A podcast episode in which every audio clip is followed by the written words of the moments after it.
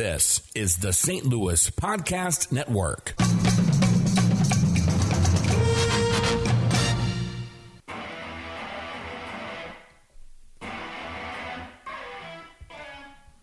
You're listening to the Last Man Up podcast, part of the St. Louis Podcast Network. Matt Berger, Clay Byersdorfer, and Andy Hanselman alongside. Wherever you are listening to us, whenever you are listening to us, we hope you are well. It is finally fall weather out there, gentlemen. I am excited. It's beautiful out. The It front is came through everything. So nice.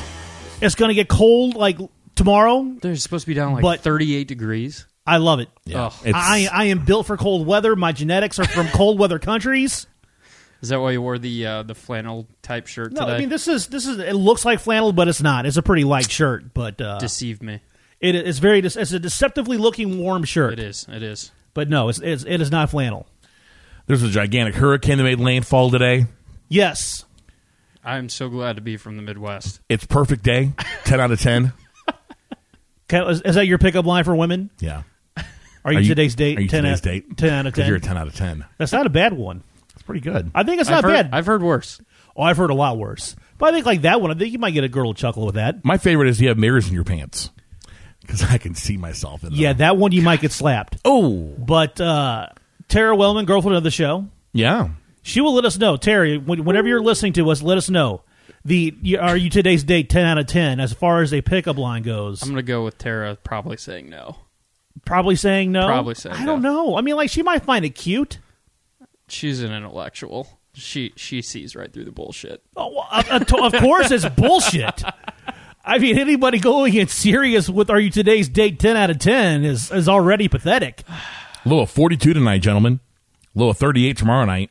35 on Friday night. Oh, just Sunny and 56 on Saturday for the for your weekend forecast. Coming up right after this. Thank you, Dave Murray. and I'm Dave Murray. Who knew that Dave Murray was still with us, Right, he is. broadcasting? We 55 brought- and cloudy on Sunday for We've your now brought up Dave Sunday. Murray on multiple podcasts. We really have. I'm not mad. We need about to- we it. need Not- to get him on. we on. Need to get him on. Speaking of uh, joining us on the podcast, Ah. we will have Jeff Chadiha from the NFL Network, and then Danny Jones from the Columbia Daily Tribune. He's going to tell us how bad Mizzou's going to get their ass kicked on Saturday by Bama. Now take, then- take Missouri straight up. And then Jeff Chadiha, we're going to talk about the first five weeks of the NFL season. And uh, now where Drew Brees belongs in the pantheon of NFL quarterbacks. It seems like he's kind of overlooked when it comes to talking about all-time greats. I mean, right now, recently, recency bias, you're going to go with Brady, you're going to go with Manning, and then to a further extent, then you're going to bring in Aaron Rodgers. And then everybody kind of overlooks Drew Brees, who's going to have he, right now he's he's the yardage leader, passing yards leader. He's probably going to have the touchdowns one too. He's got a Super Bowl. He's got the same amount as Brett Favre and Aaron Rodgers. Right. It- uh, okay, like Peyton Manning, technically, yes, he has two Super Bowls, but that one, that last one he won, I mean, that one was all Von Miller in that defense. Oh, yeah. Peyton Manning was. There's a reason why he retired at the end of that year. He was terrible that His season. arm was dead, he was nine touchdowns and 17 interceptions that year. He was god awful but he got a ring. but he got a ring. So now now he's tied with Eli. But it's kind of funny how like with Drew Brees, uh, like you just kind of overlook him. It, it, it's funny because I was watching it the other night and I truly didn't even tr- like really realize how long Drew Brees has been in the league. He's eight, 18 years, I believe, he's been in the National Yes, Football League. I remember when I was in college and listening to. I, I went to CMSU, which is outside Kansas City, so it's the Kansas City media market, Right. And listening to uh, W10, uh, 810 WHB, Mm-hmm. which is kind of like their 590 The Fan, I guess. And people like Chiefs fans are like they're really no different than anybody else. If they win like two games in a row, they're the greatest team ever to put on to ever uh, to ever grace a football field. And who are the Chiefs going to play in the Super Bowl? And then if they lose two games in a row, it is they should just tank the rest of the season. And you know who are they going to draft for the number one pick overall And then uh, in the upcoming draft? It was it was one way or the other. There was no in between. They're the definition of fair weather fan. Absolutely. Well, I would say fair weather, but they're they're they're uh, maybe schizophrenic. There you go. Bipolar. They're they're one or the other. they're either too high or they're too low. They're they're they're never in the middle. And they were talking about like you know, hey, if we we should take this year and draft Drew Brees because their quarterback at the time was Elvis Grbac, and Elvis Grbac was one of the most hated men in Kansas City at the time. I mean, hated. Right. But uh, anyway, we'll talk about all that with Jeff Chadiha here in a little bit. Now I want to talk about the big announcement Tuesday, which was the new MLS for the Lou plan. Uh, you have the Taylor family. If, if you're listening to us outside the St. Louis market and you have no idea who the Taylors are, they are the family that owns Enterprise Rent a Car, National Rent a Car. So they've got more believe money. Alamo as well. Alamo as well. And Enterprise Holdings is the name. of the Enterprise Holdings is, is the name of the company. Mm-hmm. They've got you know money on top of money on top of money on top of money, They've given away eight hundred and sixty million dollars in philanthropic efforts in St. Louis. and and not one penny of that went to the three of us. very Um, upsetting. Very, Very upsetting. And it then, probably went to something that we that we benefit from. oh, I'm sure. And then uh, John Kavanaugh, who's the CEO of Worldwide Technologies. That'd be Jim Kavanaugh. Jim Kavanaugh. Yep. Let's edit that out. Jim Kavanaugh, the CEO of Worldwide uh, Technologies. I'll do it, I'll do it live. I'll do it live. uh, Worldwide Technologies, a big company uh, located in Maryland Heights. Yep. They are basically combining forces along with a few other people to privately fund the soccer stadium that was voted down by the citizens of the city of St. Louis a couple years ago. And at that point, it looked like MLS St. Louis was dead and buried. And now they have combined together because there are two vacancies left in the MLS and they are like, you know what, we need to get an MLS team here in St. Louis. St. Louis is a huge soccer market, and they're going to privately fund the stadium. And then I think more importantly is that the owners of the team will be uh, basically the matriarchs of the Taylor family, the women of the Taylor family. Correct. So they will be the first minority-owned team, I believe, in the MLS Women-owned team. and Women-owned women-owned team. team. Well, Yeah, okay, not, well, minority, woman-owned. oh, team. well, be- some people would consider that a minority, though. They're separate deals. They're classified there's- as separate deals. There's there's minority there's minority owned business and women owned business. Okay, but so they'd be the first one in North America. Right. The first for any professional sports franchise that's going to be owned by women. Get it right, Berger. I'm sorry. so, you if you don't think that's going to be appealing to the MLS, I think that alone, a privately Well- a privately funded stadium, and the I mean.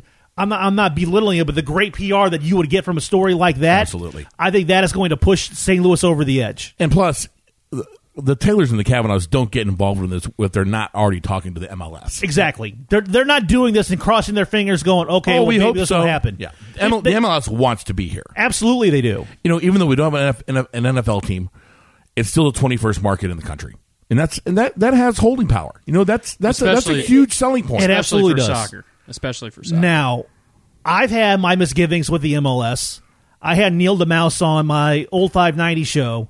Uh, Neil deMause wrote the book Field of Schemes, talking about at the time when the stadium was going to be publicly financed. He wrote the book Field of Schemes, and he had his misgivings about the MLS as well. He was basically calling the MLS, uh, you know, a Ponzi scheme, saying that the league is being afloat, it's being kept afloat by expansion fees. And that is how the league is still going. Is that's the reason why they're expanding like crazy? Is because that's the only way that the league can remain solvent. Is that true or not true? That I mean, that was his take on it. That was Neil deMause's take on it. And I've also heard Dave Rapp say that too. I wish I Yeah, could I was be. just say it, it wasn't the first time that I'd heard that. Whenever you had him on initially, yeah, I, I wish I could be the father of that take. I have to give all, all full credit to Dave Rapp. Dave Rapp was the one who said that Well, initially. I mean, it makes sense, but man, it's it's that's a that's a really tough tough label to put on something. Oh, I mean, that's it a, is. that's, I mean, that's criminal. Well, okay, but I, I mean, Neil deMause wasn't like wanting to drag the owners of MLS into court, Hmm. but he's basically saying, like, you know, when I'm looking at this, this is what it feels like. He wasn't outright saying that's what it is, Right. And I don't think he's necessarily entirely wrong because why? I mean, the MLS, I understand, is it's soccer is a growing sport in this country. It has been for like the past 40, 50 years, it seems like. Yeah. But why all of a sudden this big rash to expand Major League Soccer, professional soccer in the United States? expanding more than any other professional sports organization. Yeah, I in the mean, you would you, if you were to go by basically popularity alone, you would think it'd be the NBA that would be expanding like crazy. right. Love to love to have an NBA team here too. Oh, I would too. Trust me, I would rather have an NBA team here than a hockey team. Don't let Cam Jansen know. Oh my, oh my, that's. A, I'm going to add that to the hot takes of the week. There you go. I, I I just I'd rather watch basketball than hockey. Nothing against hockey. Nothing against hockey fans. I'm just talking about me personally. I would rather watch basketball. Before I knew you, I, I had you pegged as a big bluesier. why is that? I don't know. Bald, bald head and the beard. Yeah, No, big guy, big guy. big guy, bald head, beard. Yeah, no, not a bluesier. I saw the most. Come on, yo, change those lines up. Come on, let's go, coach. he's coach in the stands. I, I'm not one of those that goes to the hockey game and just sh- uh, just yell shoot. every single time. shoot! Every single time God, someone touches the guy. puck, yeah, that that's that's kind of a blueser thing.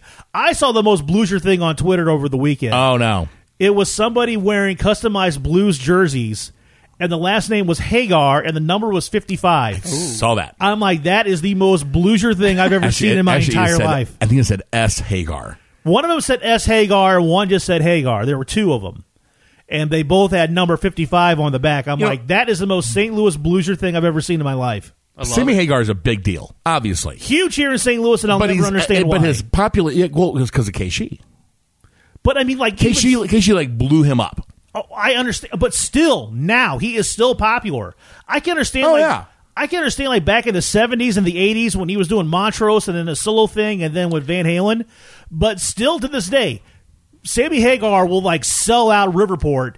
And then any place else, he's playing like at VFW Hall. I'm It's- it's- surprised he doesn't do like three nights out at Riverport every summer in a row. I'm, I'm stunned too because you know he'd sell out. I mean, so- like 'cause people people will go every night. people Clay's age love Sammy Hagar, love him. I'm not going to Sammy Hagar. I, No, I'm not saying either. You do. I'm just saying, like people your age, people who like when when Sammy Hagar was at like like the peak of his powers, you were like running around in diapers. You didn't give a shit about didn't at Van all. Halen or or any of that. no. I like Van Halen, not Van Hagar. Van Hagar sucks. I mean, they're different bands. They are different bands. I do like Van Halen better with Dave Lee Roth than I did with Sammy Hagar, but I mean, they're they're you just kind of like appreciate them for what they are. Yeah, they're different bands. They're di- completely well, completely, totally like even music, even uh, the style musically, Yeah. completely different. Like Dave Lee Roth, they incorporated like jazz. They were a little more fun, a little more of a rock band, right. and then they bring in Sammy Hagar, and next thing you know, here come the keyboards and the power ballads. Right. Right now. I love right now. Right now is a good song. They got a lot of good songs. Look at you. No.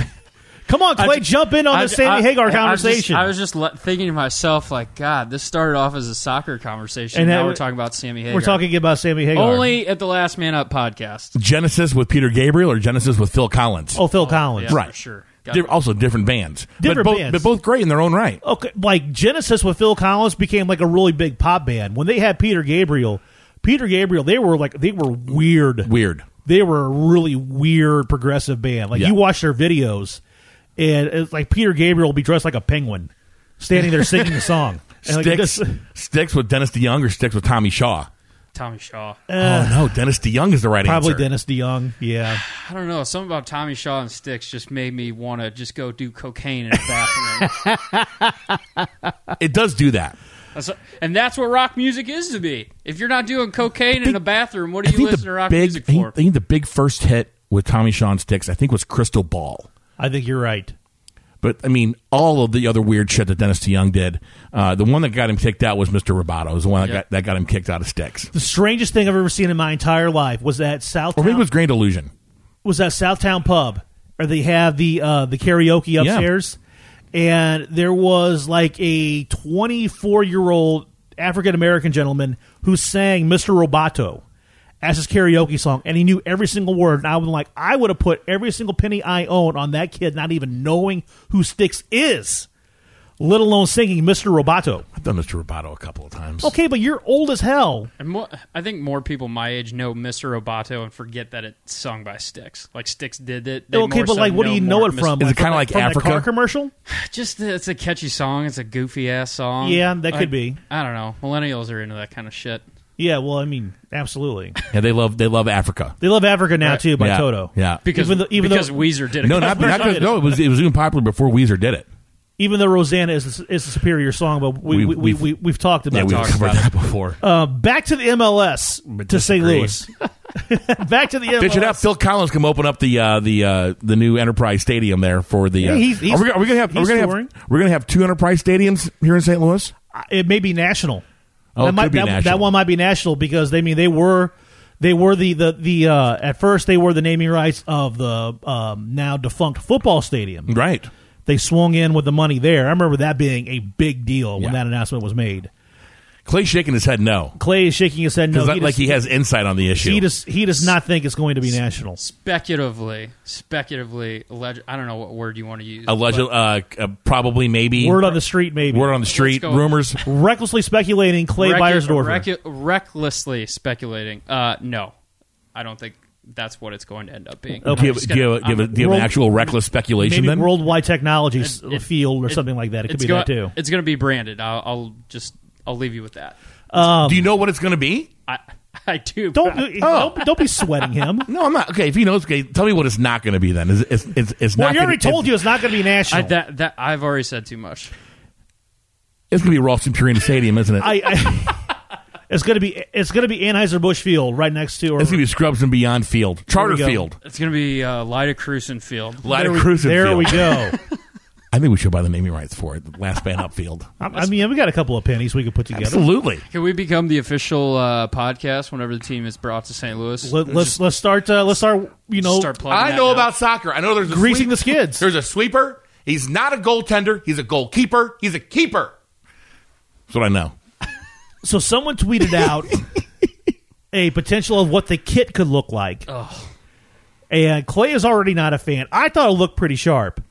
It looked The like red and blue ones? Yes. Okay, I saw those. It looked like the flag of the city of St. Louis. It did. That's all it was. It was the flag turned vertically. vertically. I thought it Right. looked. I thought it looked sharp. With some gradient. I don't like the gradient in it. It didn't take much. Uh, it didn't take know what they mu- like. much thought. Um, but I will. Yeah, it, it was completely hideous. I I was very whoever offended. whoever designed the late '90s blues uniforms designed those. Yes. Well, those late nineties blues uniforms were bad with that that half red or whatever it was. That was terrible. Um, what do we think the name of the MLS team is going to be? Real Enterprise. No, it's not going to be something corporate like that. I would love for them to make ambush a real thing, just because I love the ambush name. But that'll never happen. It's probably going to be like. Well, I mean, it's, it's going to be something that's going to be very like EPL sounding. So it's Oh, going for to be like You think so? I think it'd be more. I think it'll. I thought all the MLS teams had like traditional American names. Like what do they call themselves in Atlanta? I think some. I think it's like Atlanta SC or something like that. Oh, okay, like Sporting KC used to be the Kansas City Wizards, right. and then they changed their name. Right. Um, I think the only okay, you have like the new, like the New England Revolution, you have the Columbus Crew. Um, Here, I'm, I'm- trying to I'm- remember. what the, I'm what the Googling. New Chicago York. team. New York is like Red Red Bull. You have New York FC United, and then you have. New York, or you Yeah, have they Red have Bull. Red Bull, New New York Red Bulls, Atlanta United FC, Seattle Sounders FC, DC United, LA Galaxy, Toronto FC, Portland Timbers, Montreal Impact, FC Dallas, Sporting KC, Los Angeles. So Los LA has two franchisees. They, they have the, they have the LA Galaxy, and then there was another one. Los Angeles FC, New York City FC, Real Salt Lake, Vancouver Whitecaps, Chicago Fire Soccer Club, That's a lot of, and they're going to add two more. Philadelphia Union, Houston Dynamo, Columbus Crew, San Jose Earthquakes, Orlando City SC, New England Revolution, Colorado Rapids, Minnesota United FC, Football Miami, Chivas USA, Nashville MLS team. Okay, and now they're going to add possibly two more. Yeah. How many teams did you just rattle off? Uh, I don't know. They've got to be over thirty. That seemed like a ton. Yeah. three, four, five, six, seven. There's enough soccer talent uh, in the United States to go around for. I mean, I know, understand, like someone's going to come over from overseas too, Right. who just can't cut it in the European league, so they're Right. going to come here. But Right. I mean, that's that seemed like a lot to me. No. Um, It'll end up being uh, So there- there's going to be 28 teams. twenty-eight. That's close. I think like River City. I can see it like being like River City SC, because they have to St. Louis SC, What- something Saint- like that. St. Louis FC, that's already the thing, though, right? That's that blue and green and white football club. It's not the MLS, but it's the professional soccer league. What what is that league that? What does St. Louis FC play in? I'm not sure what the league is. What's that team that plays out in Earth City? It- It's St. Louis FC, It's St. Louis FC. STLFC or something like that. You Yeah, know, it's called St. Louis FC. yeah. yeah. So we And know, we know they're a member of the United Soccer League, Yeah, that's USL. it is. That's what it is. So we know for sure it's probably not going It- to be St. Louis FC based on naming and branding convention. probably not. Um, but, but by the way, they have a great logo They and do. a great look. They have a great Real- logo yep. and they have a great following too. Yep. From what I've Huge heard, following. Yep. like in that league, like they are the rock stars of that league when it comes to like filling up that stadium. Those games sell out. I mean, granted, I think what is It's five thousand people. five thousand people down there. I mean, But that's, that's great. Yeah. You're talking about people in the city like driving out to Fenton, and you might as well just put that soccer field on the moon. As Yeah. far as people in the, in the city are concerned, to drive They out to no- Fenton. a lot of folks drive out from over here. I have a lot of friends who, uh, millennials, who drive over there. Yep, quite the following, and they use that. Uh, they use their branding in the first, um, I guess, attempt you would say at at bringing the MLS here when they made all those scarves. Um, but yeah, you saw today they used the Fleur de Lis, the classic, you know, river stripes going down the side. But I saw that uniform today, and I damn near puked. I think that might be a bit strong, but I'm sure they will tweak it depending on what the name of the team is I going feel to be. I feel bad because that guy's probably a graphic designer that I've r- co- come across just in my professional career, and I just absolutely obliterated. him yes, on you Twitter. did. Um, yes, you did. So shout out to that guy. Sorry for hurting your feelings. I'm sure he's Hey, probably. it's all it's all professional. I'm sure he. I'm sure he's weeping himself right now, weeping weeping himself silly. Probably. He's probably Um, like, "Oh boy, Clay Beiersdorfer saw my Clay saw my Bidersdorfer from the Last uniforms Man Up podcast And he- shit all over my uh, my shit kit. all over my drawing." I should have just said it's not for me. It's not for me. I did read on Twitter someone who covers soccer for CBS. I forgot his name. He is hearing rumors that the MLS and one of the leagues in Mexico may merge Yep. and form like I guess like a, just a huge super league. Uh, if that happens, that, that that would be enormous.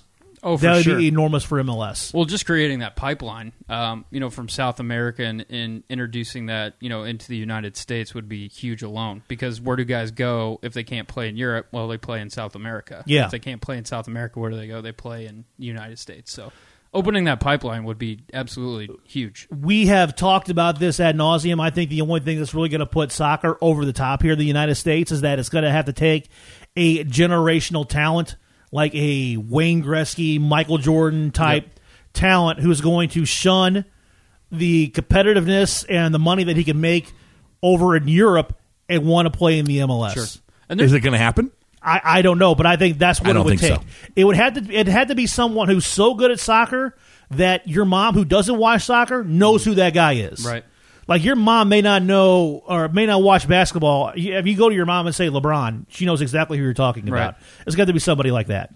Well, that and I'll be interested to see. And uh, my thought is that the MLS will eventually, if they're not already, move into that academy style of professional sports. You see it, um, you know, in the minor leagues with baseball, how they have several organizations that feed into the parent club. You see in Premier League where they're pulling kids out of school at ten years of Oh, age, yeah. putting them in that. Um, so I'll be interested to see if the MLS decides to adopt something like that because I think you're more likely to have those guys. Taylor Twellman is a guy that comes to mind who's you know a St. Louis guy and you know phenomenal soccer player, played on the biggest stage. Um, I wonder if he was brought up in a system like that here in North America, if he would end up playing for the hometown team. You know, they talked about St. Louis FC being a feeder team for this MLS team. Yep. I've heard that too. Yep. When they when they were talking about when the vote was going up, when it was this initially was put together. Yeah. Another thing too that that I didn't like, it seemed like MLS was trying to sweep in like we just got dumped by the NFL and we were going to be the easy lay by the MLS. Like our feelings were hurt and we were vulnerable and we looked like we had all this money to throw around and we were shunned by the NFL and the MLS is be like, hey babe, buy you a drink. I mean that's what it kind of we- seemed like at the time too. We were the fat girl on the landing at two o'clock. I mean, if that's the way you want to put it, sure. I was thinking more like you know the, the sweet innocent girl who got dumped by her boyfriend like right before prom. But Oh, okay. He put it way more eloquently than you did. you're, well, that's because he's a wordsmith. you're you're very lecherous, That's why you're behind the dial. Andy Hanselman. You're very lecherous. yeah, that's why I just that's why I push buttons over here. Look, Joining us on the phone right now is a longtime NFL journalist. You can catch him on the NFL Network, and you can follow him on Twitter at Jeffri Chadiha. Jeff Chadiha, how are you, sir? I'm doing well. How you doing, man? Good.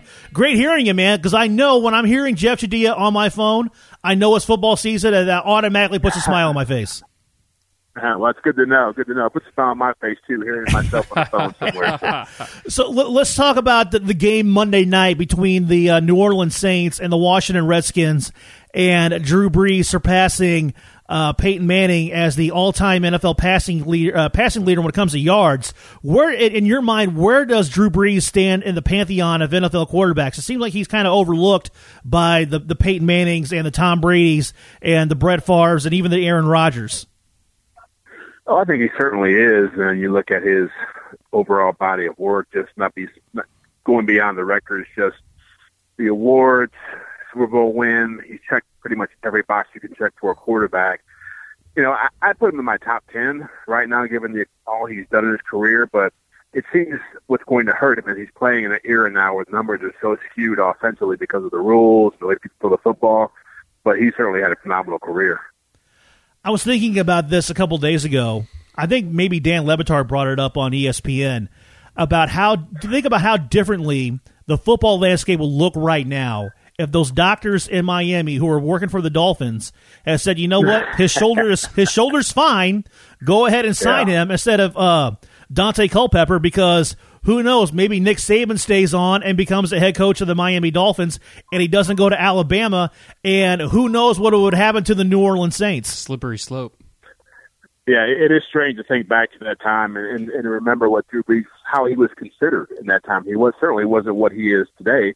It was more of a gamble. Uh, I understand why they went with Daunte Culpepper because he, at that point, he was certainly more um, more highly regarded than Drew was at that point in his career. But um, yeah, you, you imagine Alabama without Nick Saban, the Saints without Drew Brees, the Dolphins with a real quarterback over the last ten years. It could be a whole different story.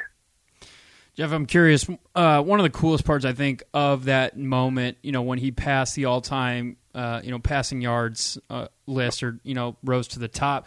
Not only did he do it on a bomb of a touchdown, what was that 64 yards, or whatever it was. Yeah. But I think the coolest thing to me was after he did it, you know, he celebrated with his teammates and he ran right over to his family and he grabbed his boys and he told them, you know, this is proof that you can do anything if you work hard enough.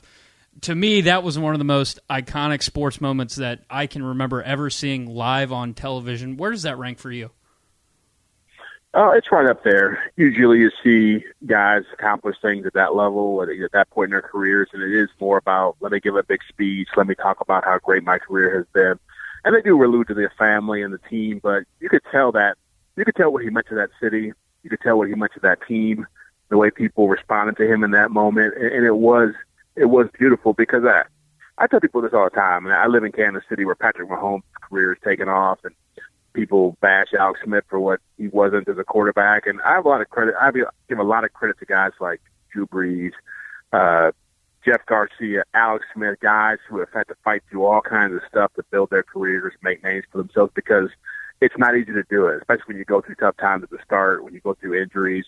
Uh, I think we, we give a ton of credit to guys who have big arms and big potential, but sometimes we forget that the beauty of this game is the guys who work really hard and find a way to succeed as well. You brought him up. You're in Kansas City, Patrick Mahomes, and the and the Kansas City Chiefs right now the, the hottest thing in the National Football League. And you gotta say Patrick Mahomes is is right now the MVP. Um, what's you're there in Kansas City? What is the reaction there? Is everybody just falling head over heels in love, or they're like, you know what? We've kind of seen this before. We're with a hot Chiefs team that started out like you know five and 0, 6 and zero, and then we just get our hearts broken in the postseason. Well, you know, there was a love affair long before he ever played a game, so you can imagine what it's like now. I mean, he's got from, I think I wrote that, you know, instead of being a rock star, he's like the guy who created music. You know, he's like, he's like way, way beyond rock star status here, and deservedly so, because the way he started his career with 14 touchdown passes, no interceptions in the first four games, his team starting 5 and 0. Personally, I, I do have issues with, with their defense. They played well last week against Jacksonville, but they've struggled all year long. I do think that no matter how good your quarterback is, if your defense isn't good, you're going to have some problems. But uh, he is far beyond what anybody thought he would be at this point in his career by by, by far. I'm curious to know what you know opposing defenses you know on the Kansas City Chiefs schedule. They're looking at Patrick Mahomes. He's out there slinging it you know 50 times a game, throwing the ball 100 miles an hour. How do you prepare for a guy like that as you head into uh, Sundays? Well, it is an interesting dynamic because he's still showing people what he can do, what his strengths and weaknesses are. Teams are still getting a feel for him. Personally, I feel like the last couple of games you've seen a glimpse of of how teams are going to defend him. Uh, the Broncos really came after him, a lot of blitzes that they had not shown on film, and, and the Jaguars really played more disciplined, tried to rush with four, get there without blitzing, and I, I suspect the Patriots will try to keep him in the pocket, more controlled pass rushing because that's what they do over there. But you, you certainly have to, one, you have to be able to get to him without blitzing. If you can't do that, you're going to struggle because he's too smart. He's going to see where things are coming from, and he's too mobile uh, to get around the blitzer. You have to you have to be able to find a way to contain him and confuse him, and that that's easier said than done. You mentioned it. Uh, Kansas City Chiefs take on the New England Patriots Sunday. Every writer that I have seen on Twitter is going with the changing of the guard or the passing of the torch. uh, in terms of Tom Brady handing over the reins to Patrick Mahomes, especially if he beats him. What's your take on that? I, I think it's kind of early for it, and I'm a huge Patrick Mahomes fan, and I did a story with him at the start of the year that you know at that time I believed in him that I was willing to do a story on him before he ever played a game. But I, I also feel we live in an era where we're ready to crown people really quickly Amen. and not like let things play out. You know, it's like Sure. uh, even the other day I was doing a local radio show and someone said that Patrick could do things that no one else in the league could do, and I'm thinking, really? Aaron Rodgers is pretty good. Fi five games into the NFL season. Yeah.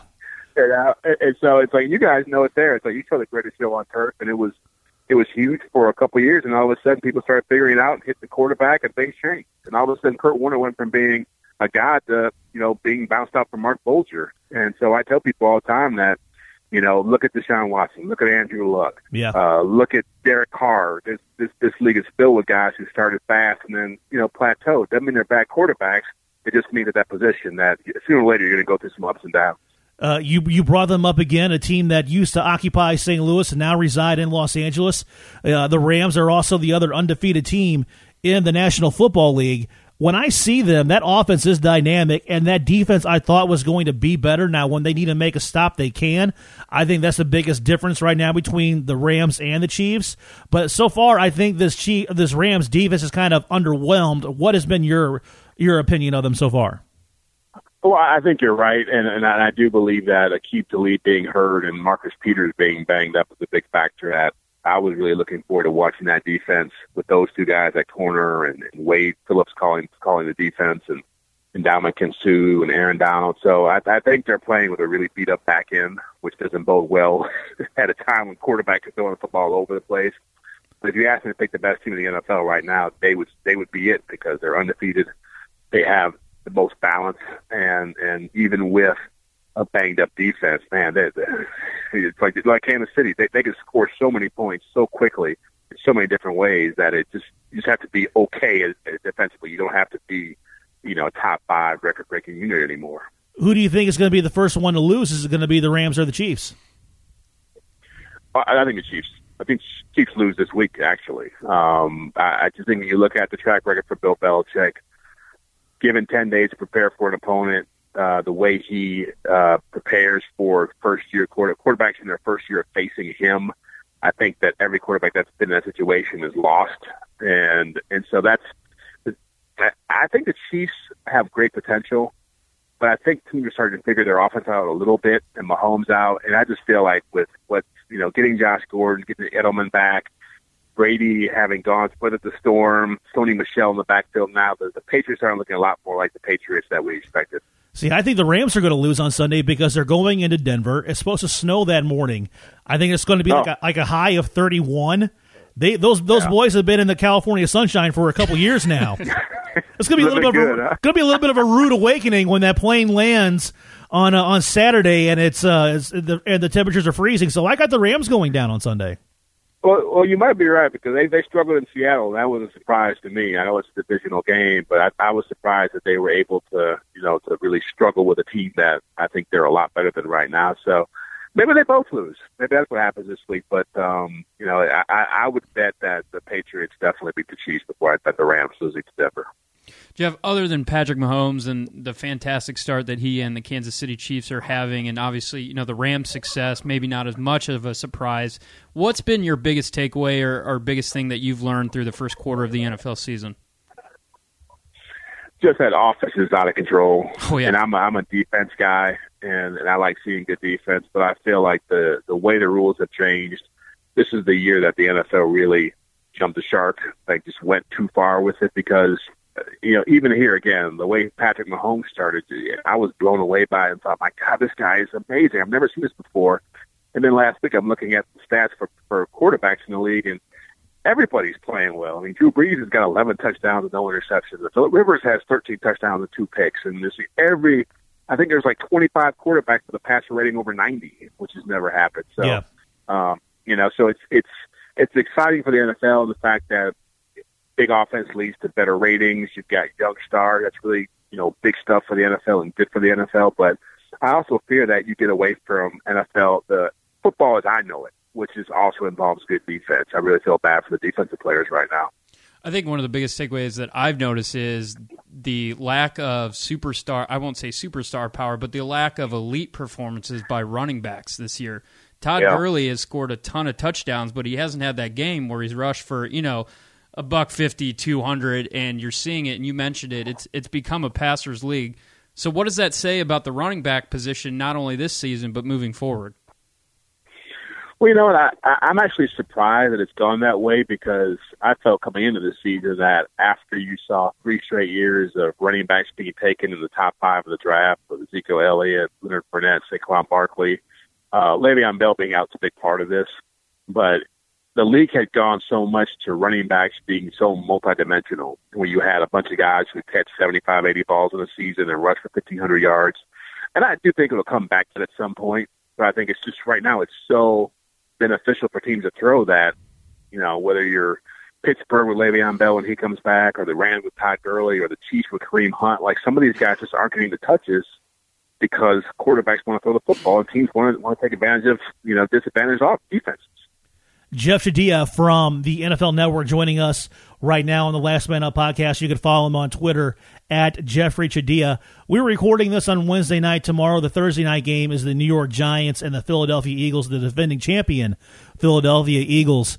Uh, who needs to win tomorrow night the most? Is it the one and four, uh, one and four Giants, or is it the two and three Philadelphia Eagles? Oh, the Giants for certain. I have a feeling that over time the Eagles will figure things out, and NFC East it remains pretty wide open, even though they've struggled. They're only one game out of first place, but the Giants are such a train wreck right now. And you know, you look at Odell Beckham's interview with Lil Wayne and Josina Anderson, and what's happening there, and Eli Manning being at a point where you have to question how much longer he can still play this game at any kind of level. I, I just think for a confidence standpoint and a, and a chemistry standpoint, they got to win a game just to feel good about their whole season going forward. Is Have they been your biggest disappointment so far this year? No, I would say Houston's been my biggest disappointment so far. Yeah. Um, Yep. I know they they've been able to pick up a win last week, but having Deshaun Watson back and having J.J. Watt, Whitney Mercilus, Clowney, all those guys coming into the year, I felt like ton of a ton of defense, pretty good quarterback. They would start strong, and for them to be in third place in that division, it, it really surprises me. So uh, we'll see what happens, but uh, Bill O'Brien's got to be on some kind of hot seat if they can't get this thing turned around. No doubt. Uh, you brought it up earlier. Uh, Odell Beckham's interview with Lil Wayne and Josina Anderson, just the latest in, in what's becoming almost a regular thing for him now to be lashing out or, or doing something that maybe not aligned with the organization. If the Giants continue to falter, is there any truth or is there any thought that Odell Beckham may not be best suited in a Giants uniform? You know what? I, it's funny you asked that question because I thought that going into the into the off season, and I know that friends of mine who cover him in New York always say, you know, his teammates love him. He works so hard. He's really a good guy, and but on the outside, it, it feels like he's a distraction all the time. And and once you pay a guy the amount of money he's being paid for him to do what he did, regardless of how we thought it was going to come off, it's uh, you know, he's got to be on his best behavior going forward. I mean, you pay that that man that much money, you know he's going to be the face of your franchise or one of the faces, and he's still having immaturity issues. And so, yeah, I, do I think he's talent wise? Do I think he fits there? Without question. But do I think in that market, with all the distractions that can come from him just just saying one sentence or two sentences, I think it's the long road to go with him. Jeff, final question for the night, and thank you again for joining us. What do you think the Pittsburgh Steelers do with Le'Veon Bell? Because you're seeing John Connor play extraordinarily well for him. James Conner. James Conner. Um, I got Terminator. yeah, John Connor, Terminator. I got Terminator on my mind. Uh, you see James Yeah. Conner play He'd extraordinary. pretty good, yeah. He's pretty good. You see James Conner play extraordinarily well for him, and Le'Veon Bell's wanting a ton of money, and you're seeing the team doing well without him. Do you think that they f- try to find some way to make it work with him contractually, or do you think they trade him? I think it depends on what kind of deals come down the pipe. You're seeing uh, Philadelphia being a perfect example. There's a team that needs a running back right now, and probably is going to be in the market for one, given that they lost Jay Ajayi. Uh, if they were to throw a second round pick, I I think Pittsburgh would jump on that because he's going to be gone anyway after the year's over. Uh, the Jets are in the market certainly after the season's over. So I think the trade deadline comes out. It would not surprise me to see him being dealt because as much as he can do on the field, I just think that so much damage has been done off the field with the way he's handled the situation, and it's I I just feel Pittsburgh's probably ready to move on. They're probably better off for it. And they're probably, re- I mean, it's largely dependent on where they stand whenever he comes back in terms of the actual team. Absolutely, that's true too. I've heard Green Bay's in the mix too, as far as uh, trying to land Le'Veon Bell. Ooh.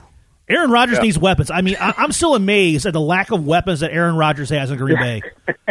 Well, I think he is too. that Yeah. they're, they're not running their best guy. I mean, it, it, it is absolutely it, it's incredulous. How could you have you you go from Brett Favre to Aaron Rodgers? What other franchise has that kind of luck, and you surround them with nobody? Jimmy Graham. it's it's Yeah. been, it's been a rough Great, year for. I, I, I don't, I- they're going to look back. They're going to look back and they're going to go like, "What the bleep did we do? Yeah. We had Aaron Rodgers and we gave him a bunch of nobodies. I mean, at least, at least bring in Dez and see what Dez can do. That's true. I don't get it. Yeah, no, I agree with you. Jeff Chadiha, thank you again for joining us, my friend. It is so good hearing your voice, and we look forward to having you on again real soon. All right, thanks a lot, guys. Thanks, Jeff. Thanks, Jeff. That is Jeff Chadiha Bye-bye. from NFL Network. You can follow him on Twitter at Jeffri Chadiha.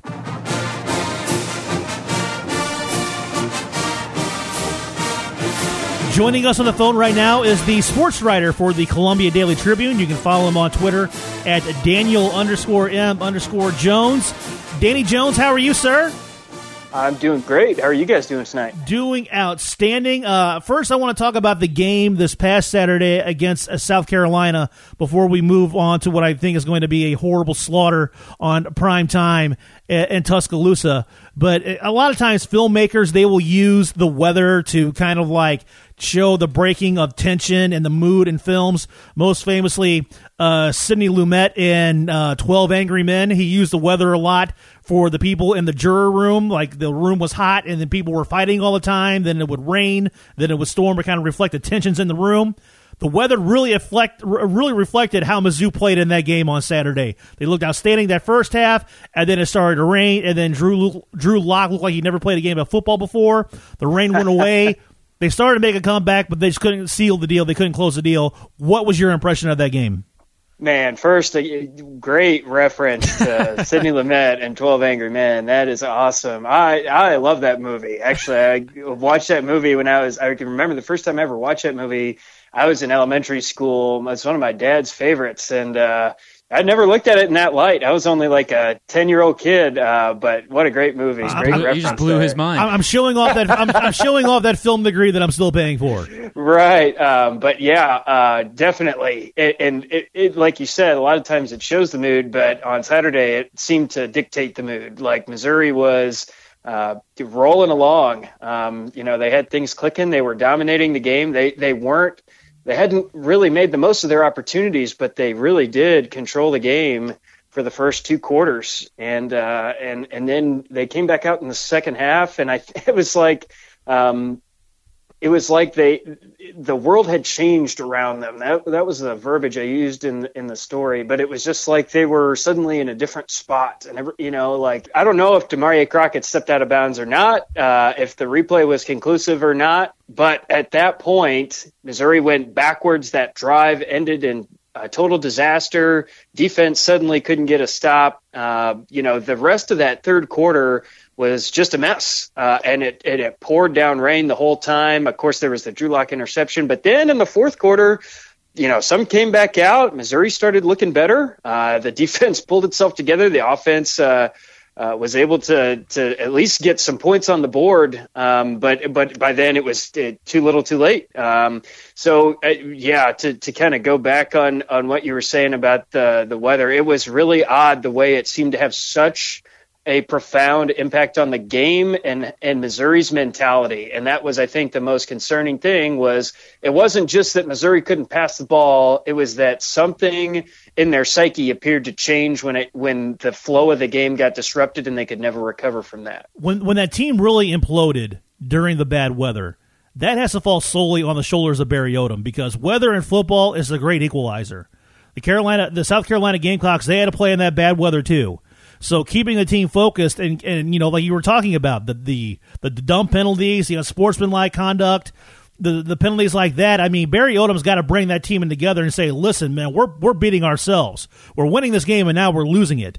what I saw more than one person on Twitter say fire Barry Odom. I think that might have been prisoner of the moment, but the AD could not have been happy with the way that game turned out. Yeah, and and I kind of made the point again on Saturday night that South Carolina is your equal in the SEC East. That's a team that has a lot of uh, the same resources that Missouri does, has a third year coach like Missouri does. Um, I think in a lot of ways their histories are are pretty similar in terms of you know football programs. And and certainly this year, Missouri and South Carolina were kind of fighting for the same territory, which was that you know real estate right behind Georgia in the SEC East, and to have that game in in their grasp and not capitalize on it was uh, you know that was definitely an opportunity missed and you know, like, yeah, I, I, I would have to agree to, to some extent to your point about, you know, uh, Weatherby being the equalizer. You, that really, um, is something that you have to be, be you know better prepared for. It was kind of like reminded me in a basketball game when one team goes on a run, it's like the other team just you have to call timeout and get yourself together. And Missouri just never had that moment where they were able to call timeout like a basketball team would and say, "Hey, everybody needs to get on the same page here. Uh, we we need to, we're we're losing it, and we need to get you know all back together. That never happened until it was too late. Uh, that that was kind of what what came into my mind was boy, Barry Odom could really use a, a timeout right here. Danny, I'm curious if you have uh, any insight as to kind of the, the temperature overall feel of the locker room, knowing that, uh, you know, I won't say South Carolina was a must win, but any game, certainly before you go play the powerhouse that is Alabama, I think is is almost in that category. Is our tensions high in the locker room right now going into uh, this coming weekend?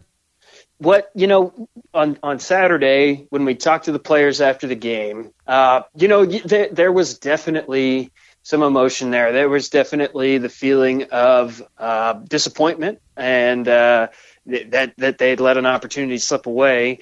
You know, I, I didn't I didn't come out of that really thinking like, wow, this team is really down in the dumps. I mean, they were obviously. Uh, what Barry Odom said Tuesday was that um, in the past you know, you've had situations either on Saturday after the game or even on Monday uh, where he it was the way he put it was sometimes it's like you, you know everybody comes back and they're almost over it a little bit too fast. Um, and that wasn't the case with this team. So I, you know, it, it is uh, uh, with with Alabama coming up this week. Uh, you're, you're looking at a, the possibility of a three game losing streak, and and who knows how that affects your confidence going forward um, it, it, was uh, that that was one that Missouri really could have benefited from. Uh, unfortunately, it just didn't work out that way. It looks like Emmanuel Hall will be missing his second game. He is unlikely to play against Alabama, according to head coach Barry Odom. Um, that is really going to significantly downgrade the offense. What kind of chance do you give this Missouri offense against a top flight defensive unit like the Alabama Crimson Tide? Crimson Tide.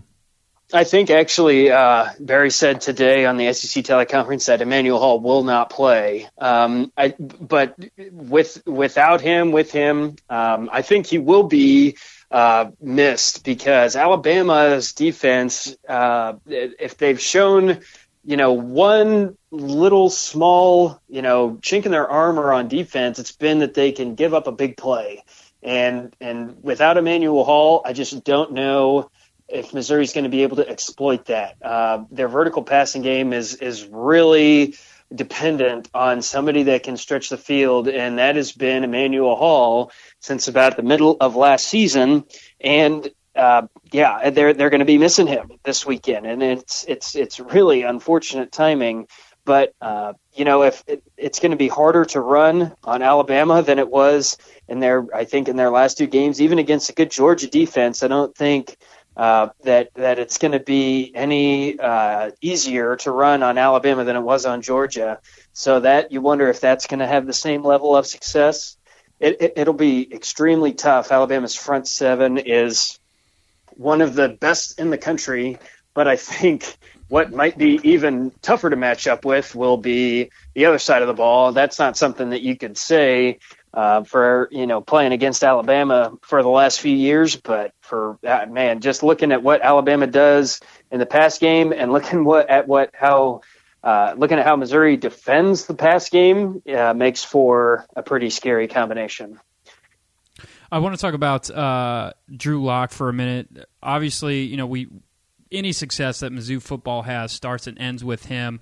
The narrative or, or some form of narrative against Drew Lock is that he doesn't perform in big games. And knowing that this will be the best defense, the most NFL caliber style of defense that he will face, you know, kind of heading into next year's draft, what do you make of him and what do you think his mindset is uh, uh, knowing that that story is uh, circling? I think he has to know, just like everybody else, that you know that is that that's been the knock on him. I, th- I think I, there's no doubt in my mind that he knows that he came into the season with that understanding, um, and, and, you know certainly uh, playing Alabama is going to be the the ultimate test for him. Um, it, he, he, I really thought his game against Georgia. Uh, was not too bad. There were a lot of drops in that game. I, on second watch, I counted nine drops against Georgia, and if his if those are caught, uh, probably there's a touchdown in there. There's certainly a lot more yards in there, and uh, and and his numbers would have looked a lot better from that game. But against South Carolina, we go back to the rain. Uh, he really just did not look too sharp in that game, uh, and especially in the third quarter, that interception was uh, unacceptable to to throw that pass. And who knows how much you know his vision was affected. He said he he didn't realize Tyler Beatty was on the ground until the ball was already coming out of his hand. But um, this is this is the, the test for Drew Lock when when NFL teams are making their decision on him in April. This is going to be, for, in all likelihood, the first game that they're going to pull up. How did he perform against Alabama? You know, a team with the kind of talent that he's going to see week in and week out in the NFL. Did he perform under, you know, with pressure in his face in the pocket? Did he throw his receivers into open positions? Uh, was he composed in the fourth quarter? Was was his team in it in the fourth quarter?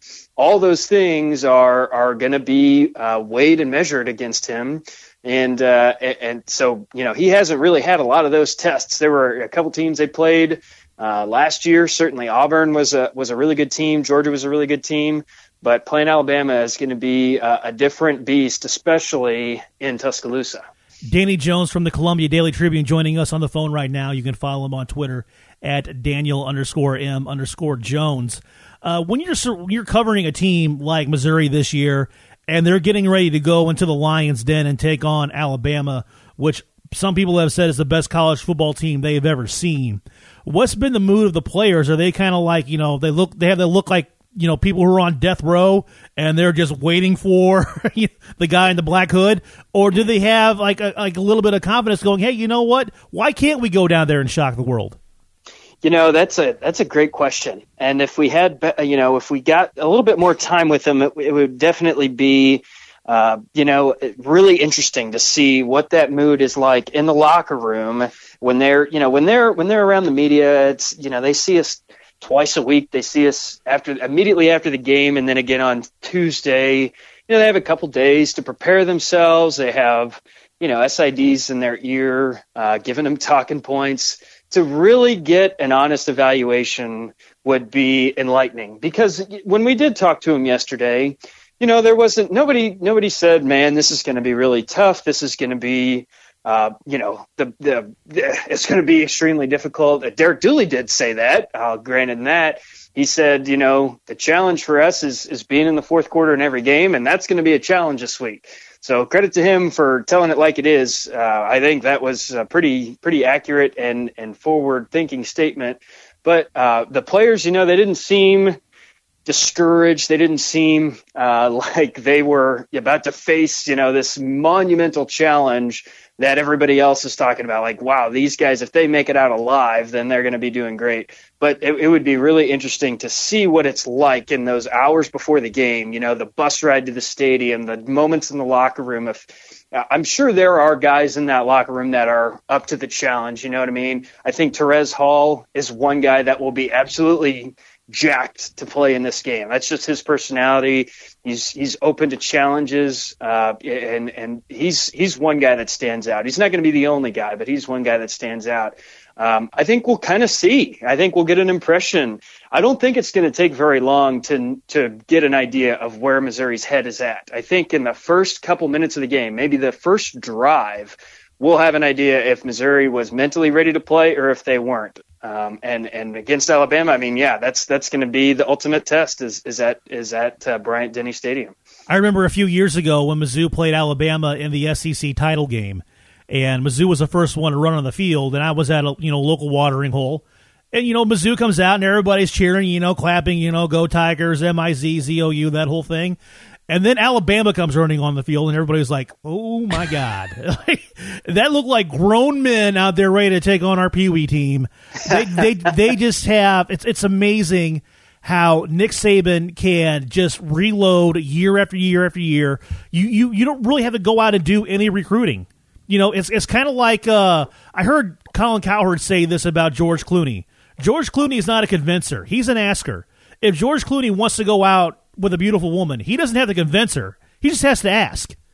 Alabama's an asker. They don't have to convince a kid to go play football at Alabama. They ask you. They just ask you, "Would you like to come play football at Alabama?" That's all they got to do. It's amazing, and how Nick Saban is still such a curmudgeon all the time. I, I don't get it. Danny Jones, explain it to me. Uh, it's a great point. Uh, there's always something that Nick Saban is is mad about, and you know he probably wouldn't be the best football coach in college football, maybe even college football history, if he was easily satisfied. However, you do wonder how somebody can just go through life the way Nick Saban does at the pinnacle of of sport and you know complaining calling out the students for not showing up to the game against Louisiana Lafayette. Like, yeah. dude, do you have anything else in your life that you can complain about? Do you is there anything that that you take joy in when you go home at night like besides just looking at all these trophies you've accumulated? Uh, but he's incredibly successful. Far be it from me to, you know, tell Nick Saban how to live his life. That guy has got it a lot more figured out than I do. Maybe we could all take a lesson from Nick Saban. Maybe, Maybe. he's the one that's got it figured out. There we Maybe go. We don't. It, it, it, just seems like a terrible way to go through life where there's no joy, there's only relief. I'm him and him and Bill Belichick are are bred. Gotta be uh, uh, Pat Riley, who was one of my favorite sports figures of all time. He has famously said that there's winning and there's misery. That's it. Like either you win or you're miserable. And I kind of get that, but like when Pat Riley won, you can see that Pat Riley was excited that he won. Yeah. I mean, I, I still remember in 2006 when the Heat won their first NBA championship, and Pat Riley's out there, and he's got the hair slicked back, he's got the shades on, he's a silver fox, he's going to steal your girl whether you want it, whether you whether you, you like it or not. Right. And he's up there in the podium and he's dancing and he's clapping. You never see Nick Saban exert that kind of joy. That's just not his personality. He right. Hasn't, he hasn't farted in like 10 years.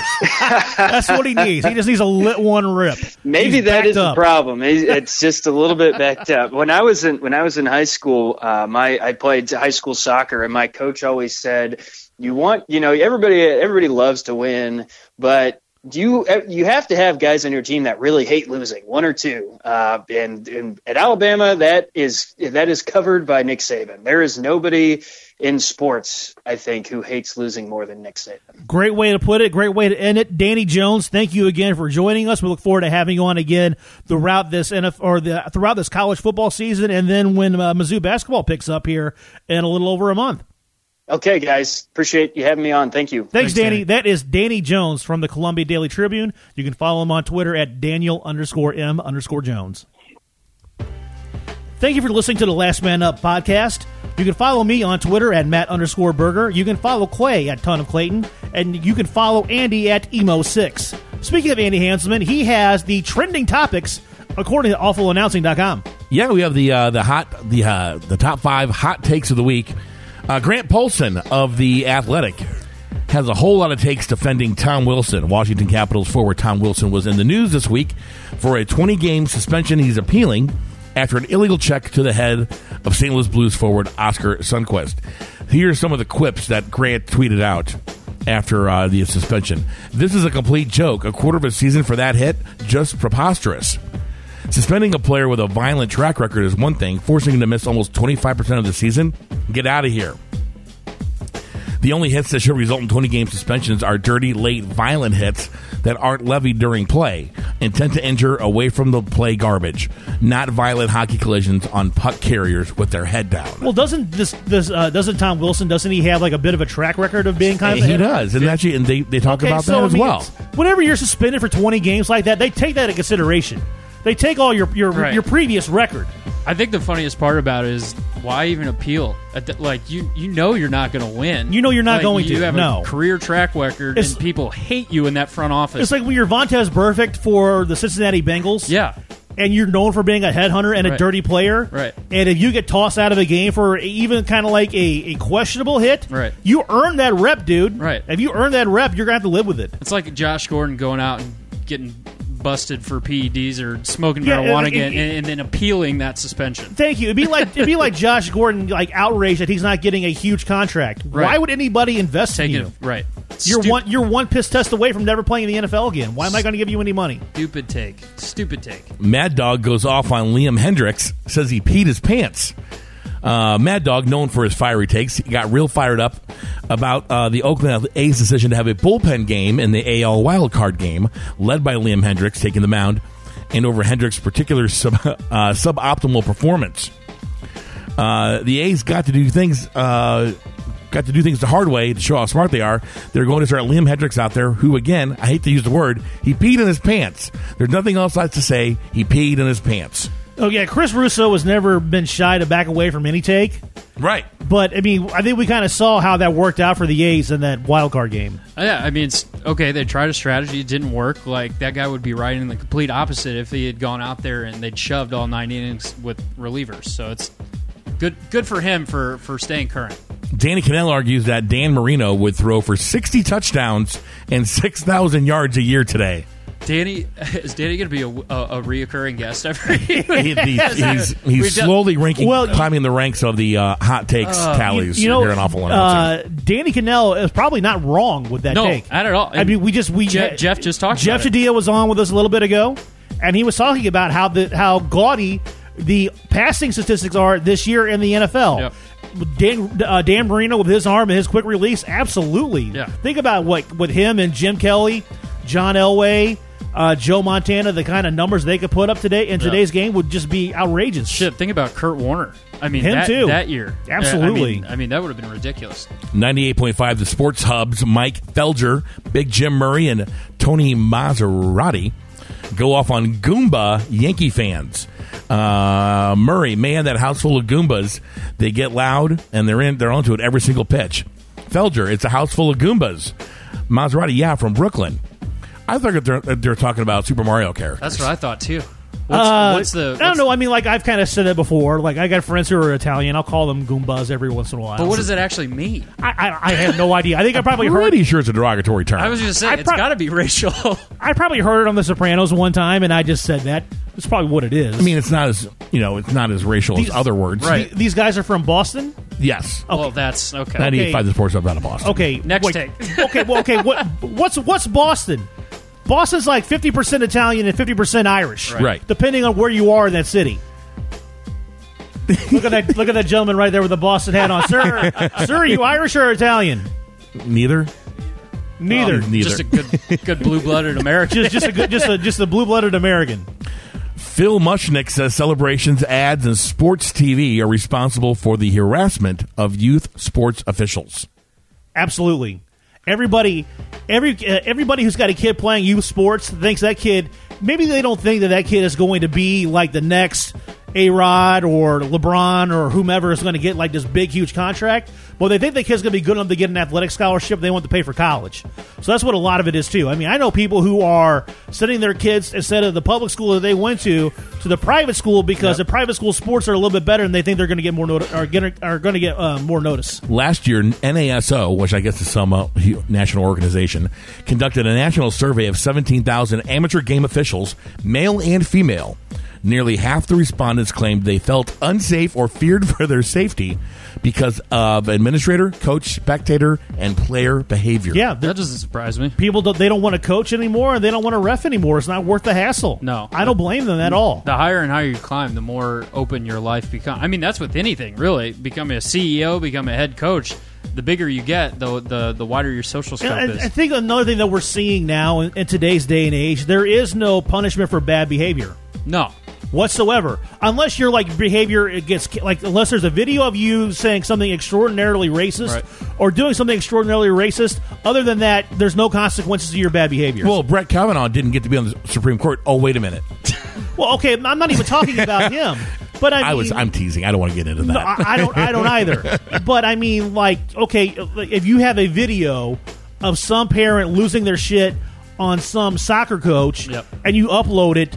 Unless that guy screams something completely offensive, he's not going to get any kind of trouble Right. for it. He's not even going to be embarrassed by it. He's going to be like, "Yeah, so what? and I think the That's, higher that's your problem, not mine." the thing of it too is, I mean, you're seeing at the end of the day, money wins. I mean, if you've got enough money to make something go away or enough money to shut people up, There's always the just- power I mean, of, of fu money. You're look right. how look how long it took freaking Donald Sterling to get ousted from his job. yes, I mean, one of the most wealthy people in America, blatantly caught.